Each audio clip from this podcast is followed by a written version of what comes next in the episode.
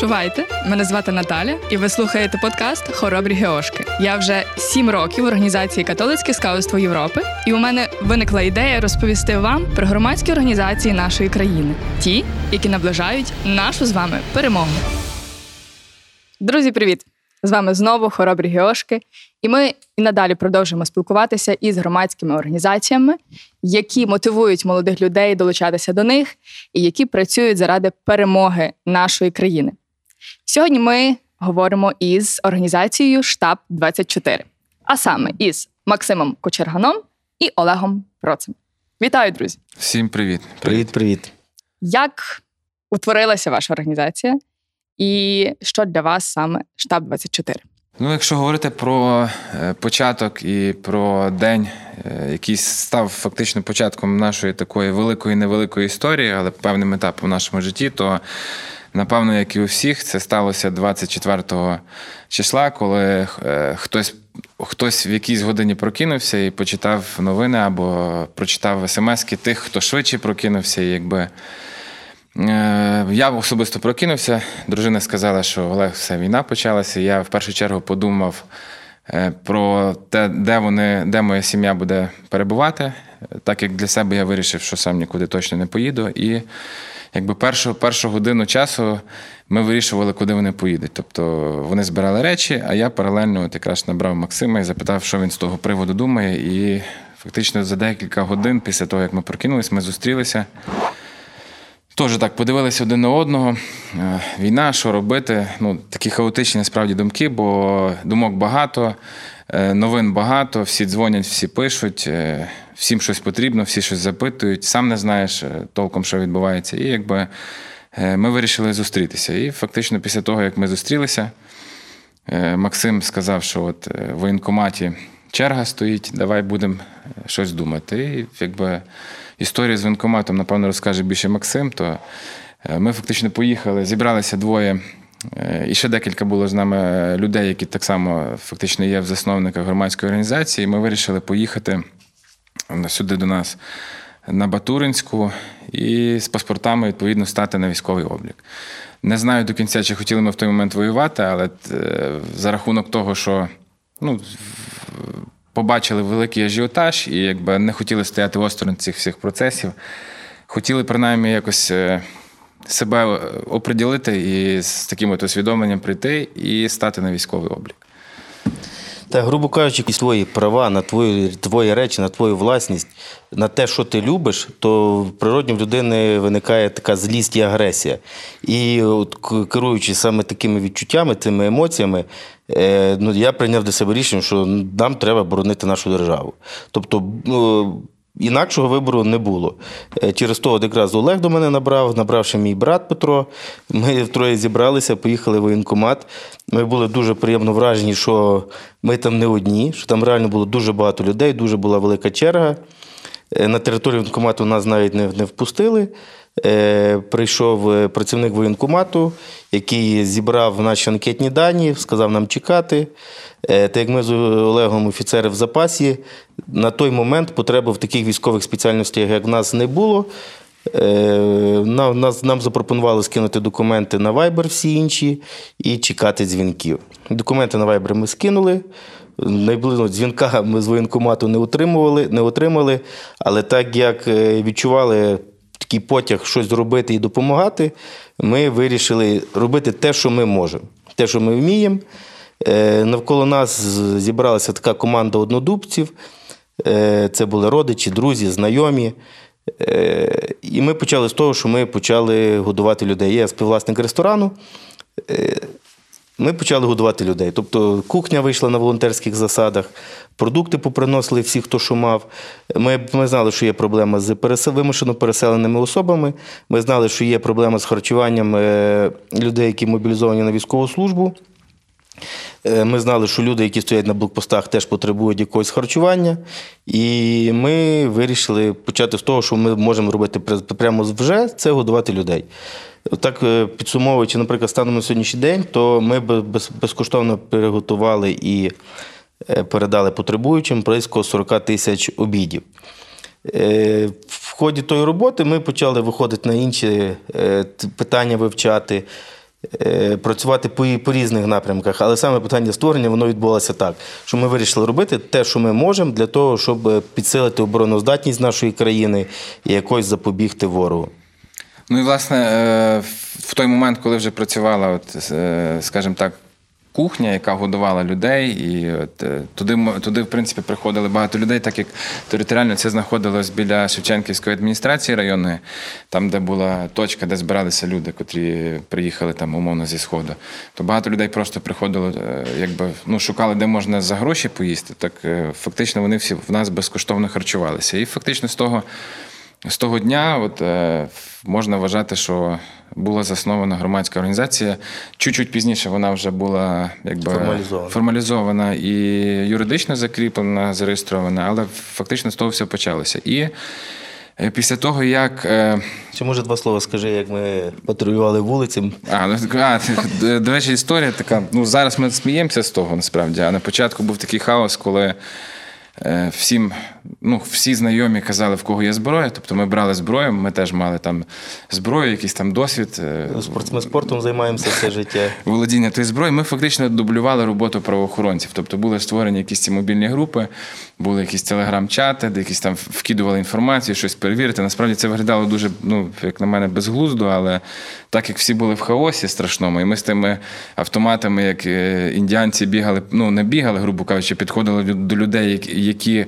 Здавалися не нам, а здавалися там умовно в групі комусь підозрілими, ми їх там зупиняли. Ну я Були вважаю, що це зараз да, що це не дуже напевно було е, законно, але тим не менше ми в якийсь спосіб перевіряли от, е, людей, там, документи. Насправді ми нікого там не виводили, нікого ми не зловили, але ну, виглядало декілька днів це так. Хаотично і зараз вже смішно. Але е, от власне після того, коли ми зрозуміли, що ми дублюємо чиюсь роботу, і цим мають займатися правоохоронці і правоохоронні органи, ми сіли, е, ну вже так видихнули і пройшли спочатку по наших там соціальних контактах. Хто кого знає, хто де кого знає. Як ми можемо ту всю мережу, грубо кажучи, контактів, які ми напрацювали за ну, звичайного цивільного буденного життя, як ми можемо це все якби узагальнити, виділити якісь е, ланки, структуризувати і по них почати працювати. Відповідно, е, як пройшло там перший тиждень півтори, до нас приєднався ще наш товариш е, Костя. Його зараз з нами тут немає. І якби ми, я пам'ятаю, привезли. Перші, перші, перша велика така історія була з тепловізорами. Їх було, якщо я не помиляюся, порядка 70 штук. Це ну, навіть в сьогоднішніх е, масштабах, там, ну, я вважаю, що це багато. То ми самі там е, поїхали, їх на кордон забирали. Десь Костя домовився е, з людьми, котрі це профінансували, і ми якби завезли першу таку, ну можна сказати, жирну історію. Я, б тебе ще переб'ю на секунду. Як воно е, з першою історією це був, були бронежилети, там інша амуніція, яка приїхала з Польщі. Там друзі, поляки мого брата, вони теж там е, мобілізувалися дуже активно. Вони сприймають навіть зараз цю війну як свою. Вони організували нам е, першу класну партію амуніції. Вона була бушна, але сертифікована і відповідала всім вимогам. Е, І коли ми почали її розподіляти, ми нав'язали тісні контакти з різними частинами військовими, бригадами. Ми розуміли запити і потреби, які в них відбуваються. І бачили те, що сучасні такі засоби протидії окупантам, як тепловізори, дрони, це є те, що найбільше потребується, воно є дуже ефективне. І його немає на ринку. Мало хто його може купити, швидко купити, привезти в Україну і доставити. Відомо, що у вас є близько 20 е, волонтерів за кордоном, так, ваших таких партнерів, я б навіть сказала. То з яких саме країн, крім Польщі, вони є, і як взагалі взаємодіють з вами? Ну, це ситуативно насправді все. Тобто є там пул людей, з якими ми спілкуємося в ході того, коли ми щось шукаємо, там, умовно, за кордоном, чого немає тут, чого не можна тут купити. Там ті ж дрони, чи тепловізори, чи приціли, чи, чи будь-що інше. І в нас ну, створився такий ситуативний пул е, людей, які е, там через певні причини раніше виїхали і живуть за кордоном. І якби. е, Вирішили долучитися на місцях, стати корисними і допомагати Україні, так як вони там всі з родом з України. Відповідно, у нас є друзі в Італії, ну, Польща, само собою, в Чехії. Е, В Великобританії нам допомагали машини теж, коли ми шукали. Там Це практично люди. всі країни Євросоюзу, е, Канада, США. США. Е, Діаспора Нью-Йорка. Ну, не тільки діаспора, там є і, і люди, які, наприклад, е, до, до війни я займався доробробним бізнесом. Ми, наші підприємства експортували е, продукцію в дуже багато різних країн. І це ділові партнери, е, їхні друзі. Просто по рекомендаціях ну, казали, з- радили звертатися до нас, бо ми відповідаємо за це своїм ім'ям, своїм словом і своєю репутацією. А репутація в нас зараз вона коштує більше, ніж гроші. От. І відповідно, після того, коли вже з'явилася якась структура, тобто там умовно е, наші е, волонтери, які працюють які працювали з нами, які фактично із нами е, заснували громадську організацію, кожен собі взяв напрямок. Воно набуло вже якогось такого серйознішого вигляду. Хтось відповідав за логістику, хтось відпо- відповідав за пошук, хтось е, використовував всі наявні і можливі фінансові інструменти, щоб це швидко платити, хтось займався доставкою. Відповідно, от е, як тільки ми це все структуризували, воно почало працювати вже системно, швидко. Ну, і, як на мене, досить ефективно, як показало вже зараз е, час, що в той момент, в ту. В ту годину, в той день ми були ефективними. І, власне, воно почало розвиватися як соціальне радіо. Тобто, хтось, е, якщо хотів купити і допомогти, а не мав е, де купити, не знав, як купити, вони зверталися до нас. І ми, якби, в принципі, нікому не відмовляли, так якби ми вважаємо, що будь-хто, хто щось купує і чи щось привозить, воно ж все рівно в кінцевому результаті попадає до людей, які цим, які, які воюють, які вміють цим користуватися, і які знають, що цим всім робити. Тому ми якби нікому не відмовляли. Ми е, ситуативно багато кому допомогли купити, привезти. Зрозуміло, безкоштовно, бо фактично вся доставка і до сих пір, яка триває, яка е, зараз відбувається, вона відбувається за рахунок е, там чи нашої громадської організації, чи нашої, чи дружніх нам громадських організацій. Тобто, фактично, коли хтось щось купує, за доставку він не платить. А це на хвилинку, якщо так порахувати, це, грубо кажучи, одна доставка цим же DHL, навіть е, з сусідньої Чехії в Польщу і сюди коштує там порядка 300 доларів. Тобто таких доставок насправді в тиждень, коли були активні тижні, коли були активні місяці, їх було дуже багато. От. І коли ми вже вийшли на якийсь певний рівень, тобто ми привозили дрони, ми привозили, купували е, тепловізори. Кожен з наших е, друзів чи волонтерів вони казали, я от можу привезти це там, я знайшов гроші на це.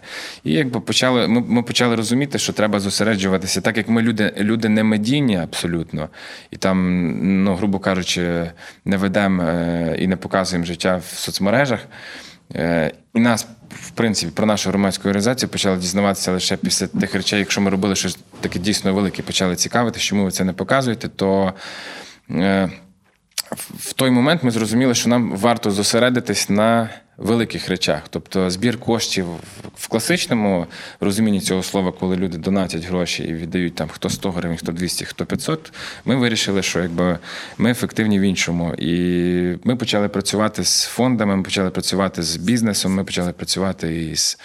Е, Представниками влади, які теж могли нам чимось в якийсь спосіб допомогти. І, відповідно, кошти закумульовувалися насправді великі і точково. Тобто, якщо ми розуміли, що в нас от є там дорогі, е, дороговартісні там тепловізори, ми розуміли, що там є сума, наприклад, 50 тисяч євро. От іди збери в людях, по людях, наприклад, немедійними персонами, такими як ми умовно, таку, таку суму. Ну це фактично неможливо. Відповідно, коли нам стало виходити співпраця з фондами, воно почало давати результат, якби ми вирішили, що ми займаємося в такому форматі. Е, Які з проєктів е, зараз ви створите надалі? І як, можливо, він міняється з 24 лютого? Е, ну, дивіться, я можу перечислити, По-блок. що ми робили. Там, наприклад, я би от розказав про перші серйозні цифри, такі, от я вважаю, серйозними цифрами це більше, ніж 50 тисяч євро, ну грубо. Це була результативна і дуже класна робота і співпраця з криптофондом, е, який створений на базі Міністерства цифрової трансформації і таких ну, криптотусовки, яка теж е, активно зараз по до сих пір ми з ними співпрацюємо. Вони збирають великі кошти в крипті зі всієї там криптоспільноти, не тільки мова йде про Україну. І якби ми сказали, що ми можемо привезти якісні німецькі бронежилети там в кількості тисячі штук і тисячу е, касок. В результаті ми зібралися, поїхали в Гамбург, нам все-таки довірили ці гроші. Це був, якщо не помиляюсь, 600, порядка 600 чи 650, е, ну, грубо в еквіваленті 650 тисяч доларів. Ми поїхали в Гамбург, хотіли перевірити виробництво, перевірити якість цих бронежилетів. Зустрілися з власниками підприємства. Ну, е, скажу так, коли всі зрозуміли, що на Україну зараз будуть потрібні бронежилети, всі виробництва європейські перейшли із замовленнями на Китай, так як там найдешевше виготовляти. І відповідати за якість бронежилета, який їде з Китаю, який ніхто там не пощупав, не побачив, то, м'яко кажучи, ми не хотіли брати такої відповідальності. Плюс дуже в, в силу того, що ми постійно шукали бронежилети, ми їх самі от, е, прострілювали, тестували і бачили, що багато є барахла. Ну, такого відвертого говна, яке там люди привозять і думають, що це бронежилет, а воно насправді. Цивільного патрона не витримує. Не витримувало цивільного патрона. Ну, Тобто, фактично, ти передаєш людині, вона думає, що вона захищена, вона воює, а їй там один притон прилітає. Ну, якби це такий фатальний і летальний е, випадок. Тому ми поїхали туди. В результаті ми прийняли рішення, що ми відмовляємося, хоча ми їм заплатили вже. Інвойс е, був закритий, гроші пішли. Ми повернули ці гроші через банк і вирішили шукати, скажімо так, ефективніші способи, як ці гроші освоїти, грубо кажучи. І в результаті ми вийшли на львівське підприємство, яке працює зараз і з нами тісно співпрацює. Е, Це ліцензоване, ліцензоване підприємство Карусель, воно знаходиться в нас у Львові. Вони отримали ліцензію, і якби фактично на ті гроші, за які ми мали купити тисячу бронежилетів, ми купили Три. 3-3,5 тисячі, які з ліцензією, які по якості набагато кращі. Ну, це не основний плюс. Е, Це підприємство воно переїхало з Києва, там їхні виробничі потужності були зруйновані. І фактично за ці гроші ми допомогли їм запуститися, забезпечили нормальну кількість людей цим, цим, цим- цього підприємства роботою. І гроші лишилися всередині в економіці країни і працюють теж на нашу перемогу. Ну і грубо, да, ми, ми фактично замість того, щоб купити там тисячу штук того, чого за, чо- за, за що швидше за все ми би прогарантувати не могли, бо всі ліцензії, всі документи були на, на китайській мові. Ну, чорт його знає, що там би переїхало в результаті. І е, ми зараз з ними тісно співпрацюємо. І от е, перший такий ну, великий проект, який ми фактично завершили вже, це була історія з е, бронежилетами. Ці бронежилети під акти всі були роздані під запити військових частин. Тобто був запит, кількість, там, ну, багато писали, дайте нам 300, дайте нам 500. Ну, зрозуміло, що ми якось підходили е, з точки зору якоїсь там раціональності. І, ну, тобто ми старалися всім дати якусь частину, щоб, е, бо по великому рахунку можна було закрити потребу там двох, трьох, чотирьох частин, а інші б залишилися без. Тому якби. Цей весь процес так само був налагоджений, він весь був задокументований і переданий на передову. Хто власне займається цим розподілом? Доб- Добіром. Тобто ми приймаємо заявки через інстаграм, соціальні мережі, через знайомих. Аналізуємо реальну потребу і гостроту цієї потреби того підрозділу. І відповідно до наявного ресурсу задовольняємо ті, які є найбільш гарячі. Тобто, якщо цей підрозділ в гарячій точці не укомплектований, то звісно, що наша там 103 бригада, яка на той час знаходиться ще у Львові, може почекати. В першу чергу їдемо туди, відправляємо туди, куди це найбільше потрібно. Стараємося, щоб е, в нас з документами була завжди, завжди був порядок. Ми розуміємо, що перемога рано чи пізно настане, краще, звичайно, рано. Ми переможемо в цій війні, і ми хочемо бути відкритими і чесними, щоб всі бачили, що е, нас тут нічого не залишилося, все є там, де воно має бути. Якщо переходити до волонтерської команди вашої внутрішньої, як це працює, хто цим займається і хто корує цими людьми? Е, Так, якщо грубо, наш, е, наша громадська організація має 13 засновників, порядка 40-50 членів і правління з п'яти людей. Е, В правління входимо я, Олег Костя і ще двоє наших товаришів. Е, Робота волонтерів вона є розподілена по галузях. Наприклад, е, мій швагро Олег. Е, Він е, якби керуючий партнер в нашому ресторанному бізнесі, тобто він відповідає за харчування. Тобто ми досі готуємо обіди і відправляємо ну, не так багато, як на початку, бо немає такої потреби. Але в середньому 300 обідів в день ми віддаємо на воєнкомати, вони годують цих мобілізованих людей там, чи ще когось. Я вже все не вникаю, кого вони годують. Там, наприклад, мій брат Микола, він спеціаліст, він вчився в Європі дуже багато, має добрі комунікації, він відповідає там за пошук певних видів обладнання. Е, Костя, він в нас е, відповідає за е, чистоту і правильність розрахунків. Тобто, це, це якраз його, його зона компетенції, він фінансист, економіст, він відповідає за це. Е, Головою штабу є Олег. Е, Він, грубо кажучи, аналізує загальну роботу і приділяє увагу тому, де це найбільше потрібно. І в такому форматі наша громадська організація зараз працює. Тобто на початку війни воно було все інтенсивніше. У нас тут постійно було порядка 40 людей, е, кожен мав якусь роботу на телефоні, все інше. Але зараз, так як е, ситуація у Львові вона є більш-менш стабільна, то більшість людей все-таки займається ще й своєю поточною роботою. Працюють, бо треба всім працювати, треба годувати дітей. Ресторан наш теж відновив свою роботу. Тобто немає аншлагу, але ми принаймні знаємо, що ми заплатимо людям зарплату і вони будуть мати за що годувати свої сім'ї. Да, ну і з що воно все зводиться. Як, якщо на початку було багато людей, і постійно, так як Максим говорить, то зараз там працює порядка 10 людей, ну, от, грубо кажучи, кожен день. І якби по основних трьох напрямках, по яких, від яких фактично все спускається в нас на нашу мережу, то от е, Костя займається фінансами, так як в нього є всі фінансові інструменти, в тому числі можливість платити за кордоном. Максим, Максим, Максим дивиться, в принципі, і організовує всі процеси, бо за, і дивиться за Костю, в тому числі. А на мені більше комунікація. Як з е, донорами, як там із фондами, так і з, в тому числі з владою. Ми якось стараємося, ми один другого доповнюємо, і якби, ну, поки в такому форматі воно працює. Скільки воно ще буде працювати? Надіюся, що ми ще будемо ефективними і корисними, і зможемо зробити якісь великі речі. Бо ну, чим я вважаю, чим ми відрізняємося від інших, ну не всіх, я це знову ж таки моя суб'єктивна думка, то От є, ми спостерігаємо дуже багато. От взагалі волонтерство в час війни, всі зараз волонтери, в принципі.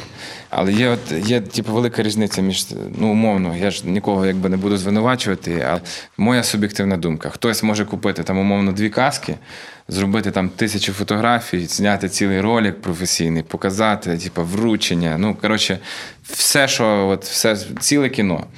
А хтось може привезти, наприклад, дістати гроші, купити, привезти і передати тихенько під, під один акт. Там, максимум, що ми попросимо, це щоб хлопці сфоткали з тим, щоб ми розуміли, що ми можемо прозвітувати ці фотографії тим, хто умовно ці кошти нам надав. І от якби ну, як на мене, велика різниця на сьогодні є в тому, що в тому, що ми.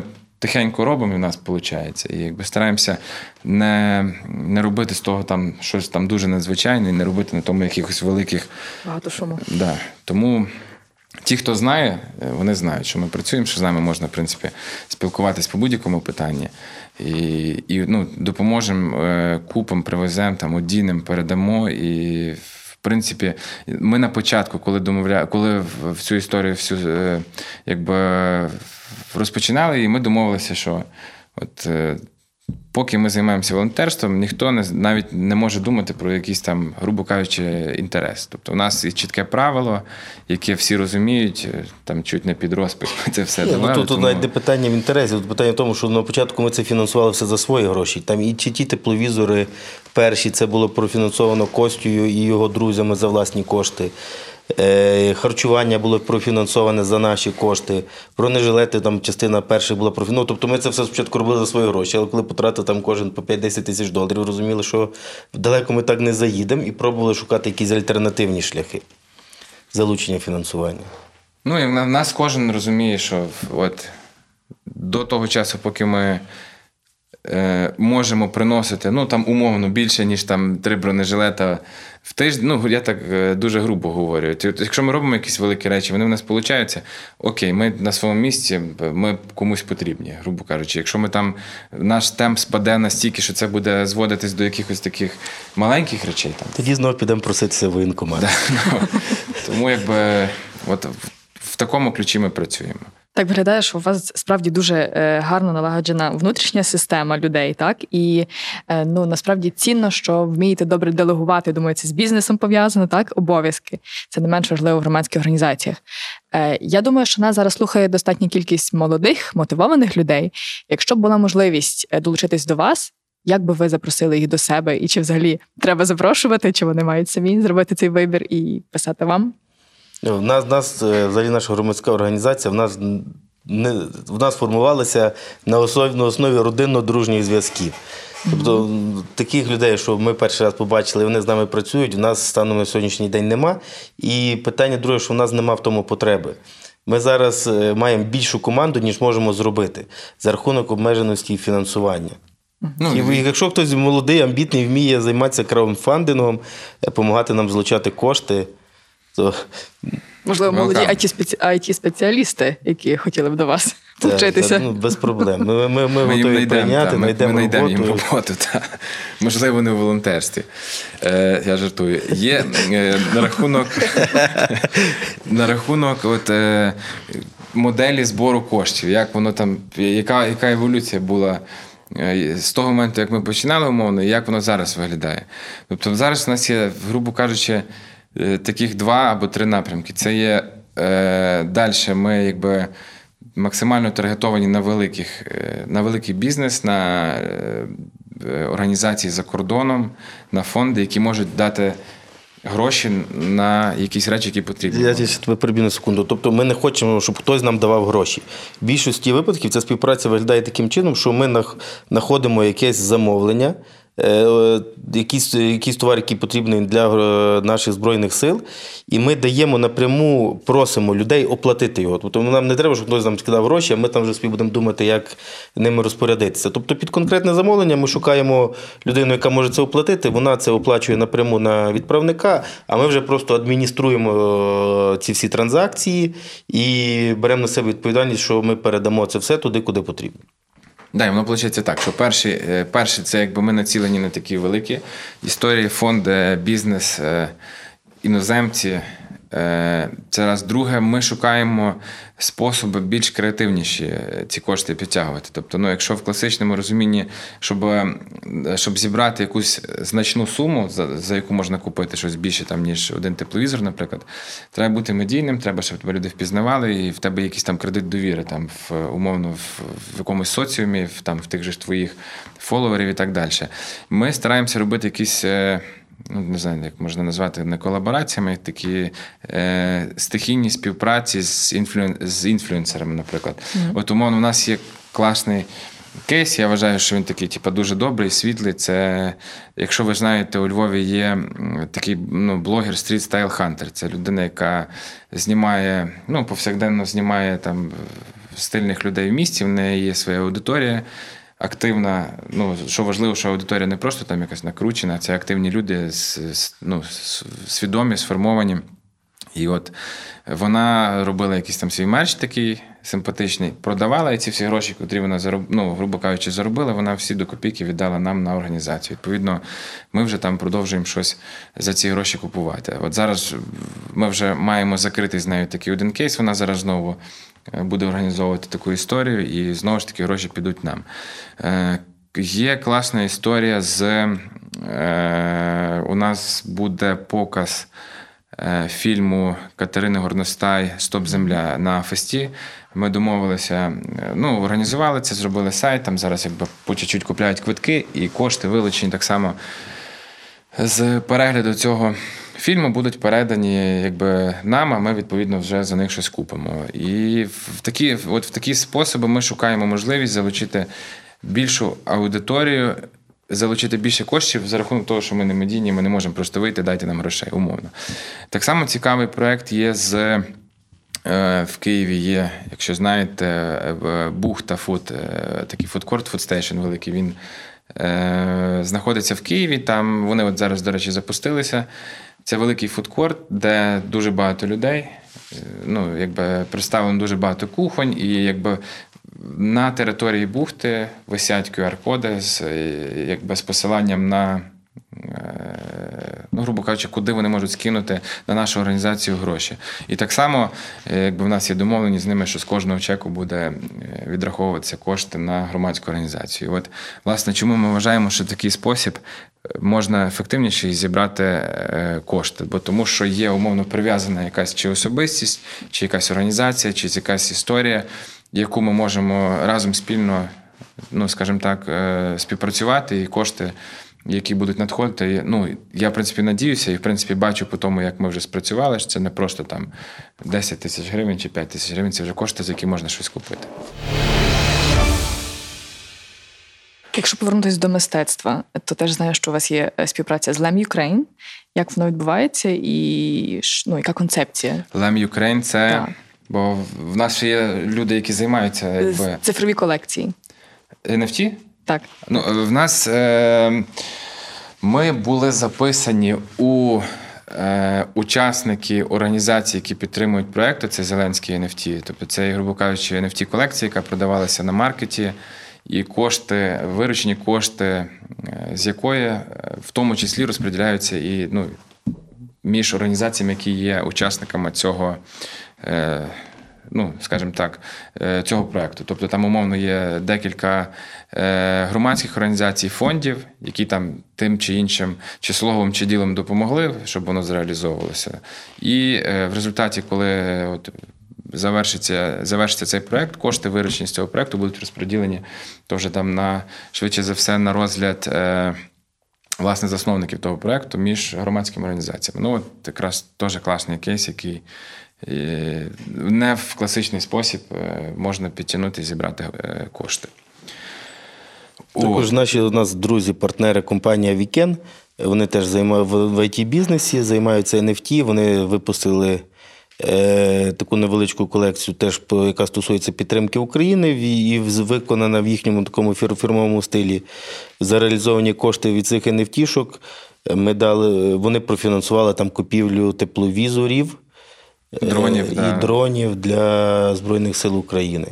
Ну, це, це яскравий приклад, коли, наприклад, успішна компанія може переформатувати частину роботи на, грубо кажучи, на допомогу української армії. Це тип, класний приклад. І от я вважаю, що таких прикладів є багато по Україні і надіюся, але це такий приклад е, людей, яких ми знаємо, з якими ми працюємо. Тобто воно працює, хлопці молодці, і це е, суми не там в 5 тисяч доларів, не в 10, не в 20, не в 50 і не в 100. Тобто, якби. Ну, це свідомі свідомі такі правильні вчинки, і, якби, які в подальшому призводять до класного результату. Ну, якщо кожен буде так мислити, як мінімум, і ну можливо не в таких масштабах умовно, але я впевнений, що загально воно наблизить нас до загальної перемоги, якщо кожен викладеться, вкладеться і допоможе. Тобто це як великий мурашник, як великий організм, коли кожен розуміє, що треба сьогодні, щоб не прийшли завтра, умовно, то це перетвориться вже в якусь таку живу історію, яка працює, яка дає результат. От ще з цікавого в нас було в нас завершився правда цей проект. Він був такий досить масштабним, і він не мав ще. Ну наскільки я чув, таких аналогів вже не було. Наші друзі, які знаходяться в Польщі, вони теж волонтери. Е, звернулися такою ініціативою про е, вони вони е, познайомилися і співпрацюють з компанією в Польщі, яка виготовляла дрони для в Польщі для різних підрозділів, там, наприклад, для пожежників, для прикордонників. Тобто, це є тактичні дрони, які мали там тактичне призначення в Польщі, наприклад. Але враховуючи історію, поляки зрозуміли, ну не зрозуміли вірніше, вони розуміють, що в Україні війна, і умовно, якщо. Е, що вони так само фактично в зоні ризику, там найближчого. І вони якби переформатували частину роботи своєї в Польщі, е, так як вони там є серед них і в засновниках і інженери, і такі досить талановиті люди, вони переформатували виробництво під е, там сьогоднішній день в Україні. Тобто це є дрони, які вміють не просто літати, вміють не просто робити якусь розвідку, а в них є ну, спеціальне призначення. Я думаю, що всі розуміють, там, про що ми говоримо, і це не є. Такі речі саморобні, грубо кажучи. Це речі, які інженерно сконструйовані, які продумано, в яких прописаний функціонал, які якби. Мають круте програмне забезпечення. Ну, що не саме ну, що най, практично найголовніше.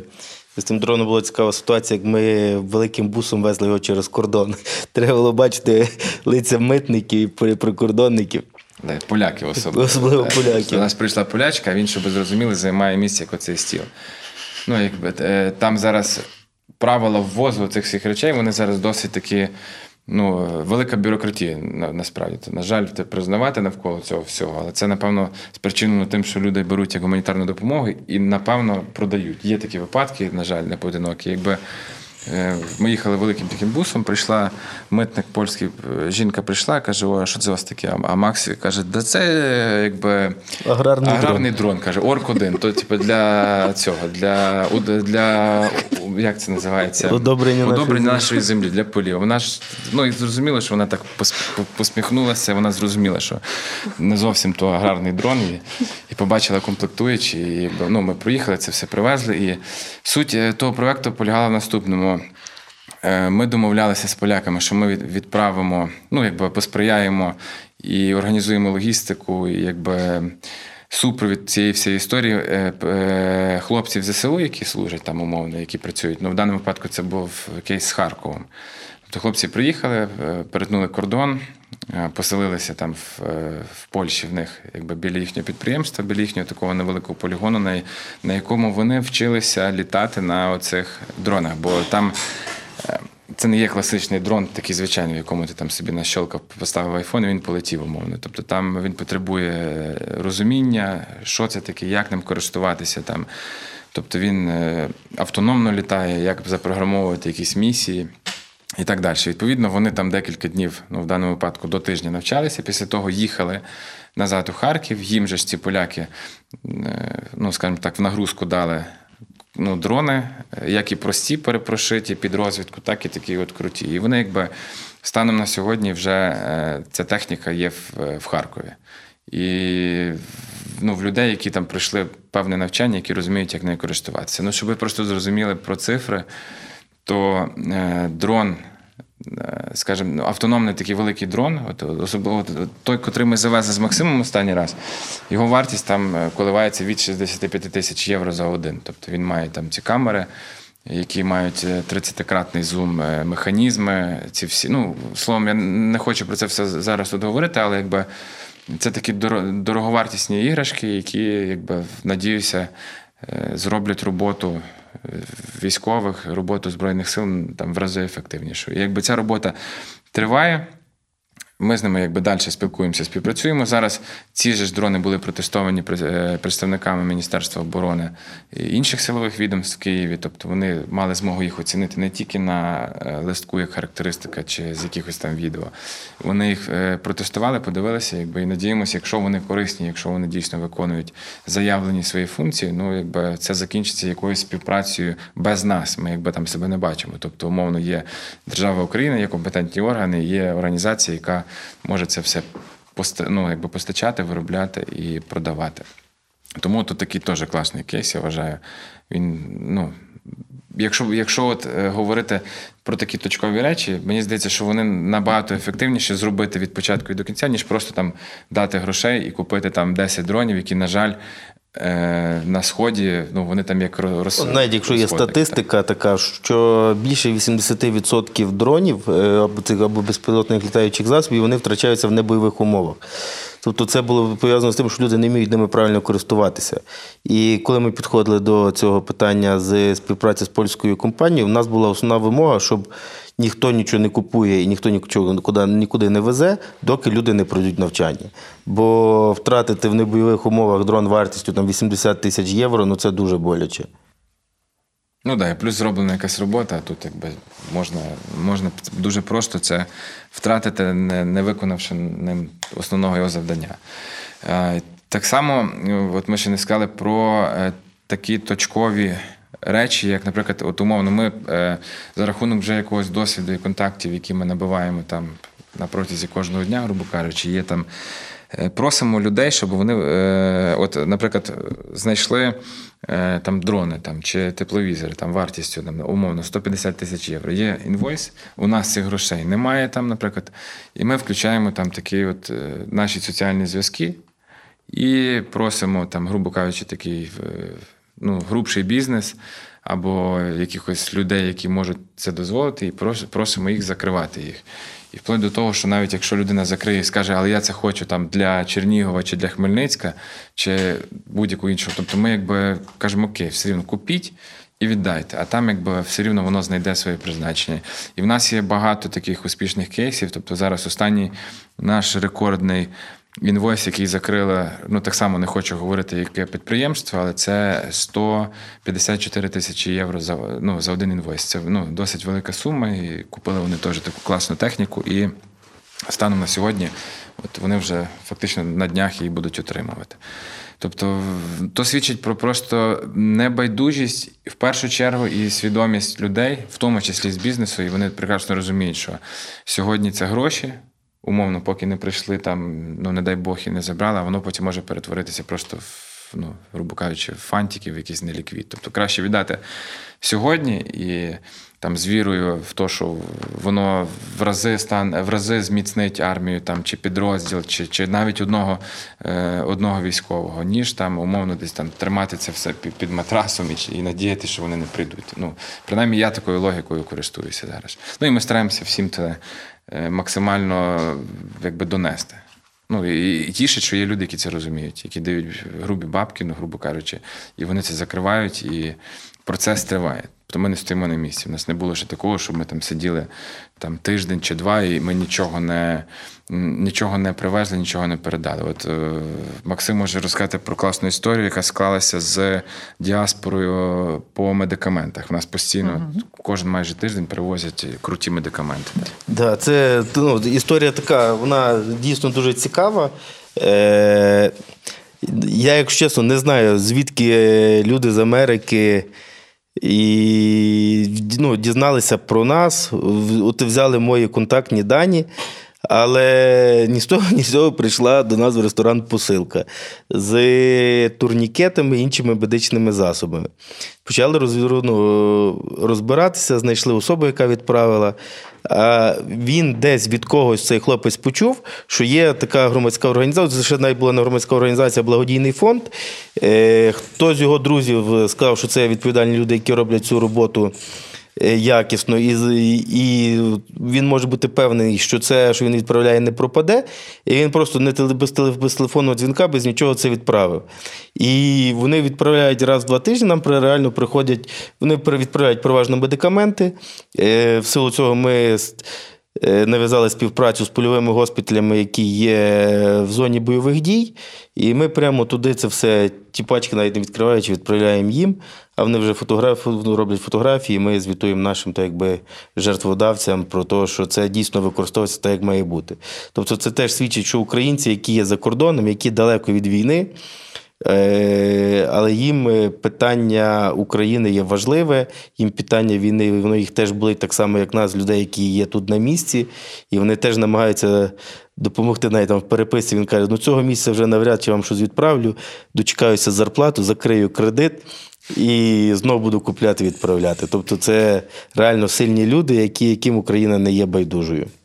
Ну і плюс вони розуміють, що Україна це частина цивілізованого світу, чи це є європейська країна. Ну, Відстоюючи інтереси тут, е, наші збройні сили, і кожен, хто воює на сході, він відстоює, відстоює інтереси так само всієї європейської цивілізованої спільноти. Якби я думаю, що вони це розуміють. Ну, принаймні зараз по ну з того, що можна аналізувати, що відбувається, мені здається, що вони тільки зараз починають розуміти, що це не тільки є війна, умовно, держави з державою. Це типу воює добро проти зла. І якби я надіюся, що ну я не не влажу в великі речі, але ці всі історії з е, великим озброєнням, я надіюся, що вони активізуються після того, от як от е, до нас приїхали вже нарешті. Вчора це чи коли це було, от приїхали представники е, от, Шольц, Макрон, і після цього, коли вони на власні очі побачать, я надіюся, що воно все активізується. А то приходилось, у нас були теж такі цікаві запити, хлопців, е, купіть нам патронів. Ну, патрони великі, вони такі, десь я не знаю. Ну, великі для для великих снайперських винтівок, таких прям величезних. Ну, і в нас теж є такий кейс. Ми ну там знову ж таки користуючись зв'язками. не розказувати. Да, ну, грубо кажучи, ми купили там ну, ящик таких патронів, бо просто не мали люди з чого стріляти. Ну як би це не звучало. Тобто є, стоїть стоїть, е, стоїть зброя, яка може стріляти на 3 кілометри, вона не стріляє через те, що немає патронів. Ну, якби так собі. Тому тут ми так само пробували, ну, получалося. Не знаю, наскільки там воно. От якраз в тому наша сильна сторона, як, як я її бачу, що ми знаємо, де купити, знаємо, як за це заплатити, і знаємо, як це швидко привезти. Тобто, і знаємо, кому це віддати. Ну, але тим не менше, якщо ще говорити про е, про збір з коштів класичних, ми так само співпрацюємо з іншими громадськими організаціями. У нас, наприклад, плідна і тривала співпраця з е, Кривою Липою. Це так само громадська організація, штаб, якщо, напевно, ви теж чули і знаєте, от ми там спілкуємося добре знайомі з Борисом. Вони збирають дуже багато, ну, як на мене, е, грошей, але в розрізі класичного збору коштів. Тобто люди, в них є там декілька медійних людей, вони це все показують, вони це правильно показують, вони це якби і так само притягують, якщо дивитися по об'ємам, вони притягують багато речей, так само крутих речей, потрібних речей. І якби в нас постійна є комунікація. Щось ми в них можемо взяти, якщо нам бракує, щось вони в нас візьмуть, вони нам допомагають часто із доставкою з-за кордону, там десь ми їх підстрахуємо. Тобто, ще тішить, що є, немає жодної конкуренції, абсолютно ніякої. Є навпаки, якби максимальне розуміння, співпраця. І от в такій синергії воно дає ну, завжди дає кращий результат. Нівелюється от таке. Е, думка, що українцям тяжко між собою домовлятися. Насправді зараз не тяжко домовлятися. Ми всі один одного доповнюємо, підтримуємо і допомагаємо. Це реально дуже крутий кейс взаємодії з іншими громадськими організаціями. Ніхто ні перед ким не не хоче показатися кращим, е, встановити якийсь рекорд, перегнати когось. Борис нам допомагає там, наприклад, з логістикою. Ми йому допомагаємо з тим, що ми можемо. І така співпраця вона реально ще більше підсилює надію в швидку перемогу, бо ми завжди об'єднуємося заради спільної цілі і разом її досягаємо ефективніше. Друзі, мені так виглядає, що саме ваша організація є особливою в нашому сезоні, адже про такі речі ми ще не говорили. Про такі е, дуже точкові, знаєте, власне. І мені хотілося би почути від вас отаку е, не те, щоб слова підтримки, я б сказала, а от е, для інших громадських організацій, так? А якісь певні, певні моменти, які би порадили їм, як правильно рухатися, як іти до поставленої цілі. Ну, я, Мені здається, що такого загального рецепту щастя не буває. Тобто е, ну, треба зрозуміти специфіку, е, цілі, напрямки діяльності. Але в загальному людина має вірити в те, що вона робить, вона має хотіти це робити щиро і має взаємодіяти з іншими. Тобто це один рецепт, але до нього треба додавати інші комплектуючі, інші складники з врахуванням того, що ти робиш і чого ти хочеш добитися. Ну, це системність теж в першу чергу. Не можна займатися гумані... Е, не гуманітаркою, не можна займатися допомогою армії на півшишки. Ну, тобто ти або допомагаєш, якби включаєшся в процес, або ставиш якісь такі е, короткоперспективні цілі і їх виконуєш, або або ну, займаєшся якоюсь великою, але е, системно над цим працюєш. Тобто так не буває, що ти там сьогодні зайшов на годинку, приніс там умовно 100 гривень і пішов, і ти вже там ну, якби учасник великого руху. Якщо. Е, Є громадська організація, навіть якщо вони переживають якісь круті часи, що розуміють, що десь щось присідає, все рівно треба шукати варіанти, шукати не тільки в класичному е, форматі. Тобто треба стукатись до людей відомих, треба питатися, ну, входити, спілкуватися з людьми. Якщо є можливість спілкуватися з людьми за кордону, пояснювати, для чого це вам потрібно. Якби мені здається, що кожна людина, якщо дуже захоче і почне це робити системно, все рівно воно дасть якби результат. Головне, якби не. Ну, можна постукати в дві дверки, тобі не відкриють, а в третю ти не постукав, а в третій би тобі відкрили і ти би зробив якусь круту річ. От. У нас ще класний є зараз один проєкт, за який ми взялися. Він такий досить амбітний, великий. Е, Литовський фонд Е, надає на нашу громадську організацію. Це от якраз ми робимо спільно з нашими, е, то вже фактично ми вже з ними здружилися, з цими хлопцями, котрі виготовляють бронежилети. Вони надають на нашу громадську організацію метал, е, бронепластини сертифіковані на суму 1,6 мільйона євро. Ми це приймаємо хлопці, котрі е, займаються виготовленням бронежилетів, їх займаються порізкою, доукомплектуванням е, там демпферами, антиоколком, шиють під них вже ну, цільні бронежилети, якби. По попередніх підрахунках, по такому прогнозу, якщо е, воно зараз в активній фазі, тобто він десь має приїхати цей представник фонду десь на наступний тиждень. Ми зараз готуємо відповідну документальну частину. І по наших підрахунках ми би змогли закрити запит в 25 тисяч бронежилетів. Ну це дуже дофіга. 25 штук, враховуючи, що найдешевший бронежилет, але якісний і правильний. Там сьогодні коштує, ну, якщо знати і вміти, де купити, там 8 тисяч гривень. Тобто нам фактично задачу, яку ми на себе зараз перетягуємо, це зібрати ну, грубо десь до 50 мільйонів гривень на виготовлення, на доукомплектування. Ну, це ну, в умовах нашої невеличкої це, громадської організації це порізка металу, його доукомплектування і пошивка плитоносок. Ну і то е, каже фонд, це такий проект, е, який можна сказати, можна класно реалізувати от співфінансуванням. Тобто є е, донор за кордону, який дає безкоштовно на немаленьку суму відповідного металу. Тут організовується збір коштів, але знову ж таки, я думаю, що це все точково треба буде робити. І в нас є вже там напрацювання, але все рівно це все треба. Так це системна робота, бо велика кількість, е, велика сума.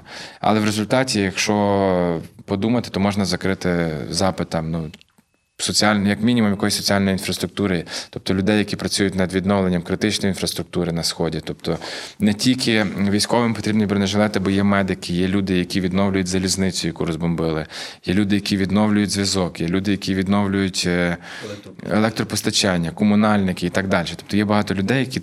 В силу своєї роботи, в силу своєї професії працюють на сході, і їм також потрібен бронежилет. Тобто і Тільки не всі про них пам'ятають. Ну не можу стверджувати, бо не знаю. Але знаю, що є такі запити в соціальній сфері, і б ми це зреалізували, це, це був би такий, ну, напевно, один з наших найбільших кейсів. Тому для цього ми включаємося максимально. І шукаємо людей, які допомагають нам в тому напрямку бути ефективнішими. Тобто ми спілкуємося з представниками влади. Вони теж йдуть на зустріч, активно допомагають і стараються ну, в своєму якомусь е, через свої якісь зв'язки нам допомагати. Тобто у нас іде постійна комунікація, і вона, як показує результат, якщо це заради благої цілі, вона ефективна і багато в нас кейсів так само спрацьовувало. Тобто нам нам допомагають, нас чують, нас бачать, і, і воно в такий спосіб працює. От. То, якщо так, ну. Якщо говорити про це, що ми зреалізували. А подальші плани, я от не знаю. Ми так само часто про це говоримо, що будемо робити, якщо це закінчиться. Ну, точно не будемо далі займатися волонтеркою, вернемося ну, в звичайний ритм життя після перемоги. А допоки ми е, показуємо результат, допоки ми робимо речі, які мають вагу, до тих пір будемо цим займатися. А далі буде видно. Ну, якби і, і я вважаю, що зараз. Е, якщо ми ще говоримо про е, те, що просідає там фінансування, треба все рівно шукати.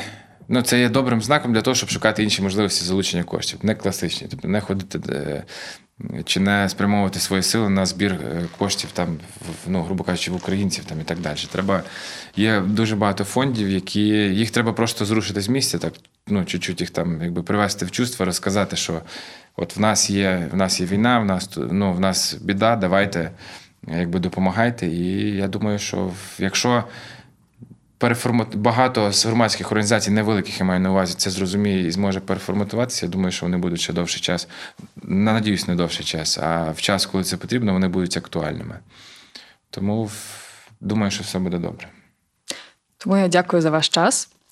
І я гадаю, хоробрі, хоробрі геошки продовжуватимуть документувати роботу громадських організацій. Успіху вам! Так, ми вам дуже дякуємо, те, що приділили нам час. Нам було приємно з вами поспілкуватися і надіюся, що це не в останнє. З вами були Олег і Максим з організації Штаб 24. 24.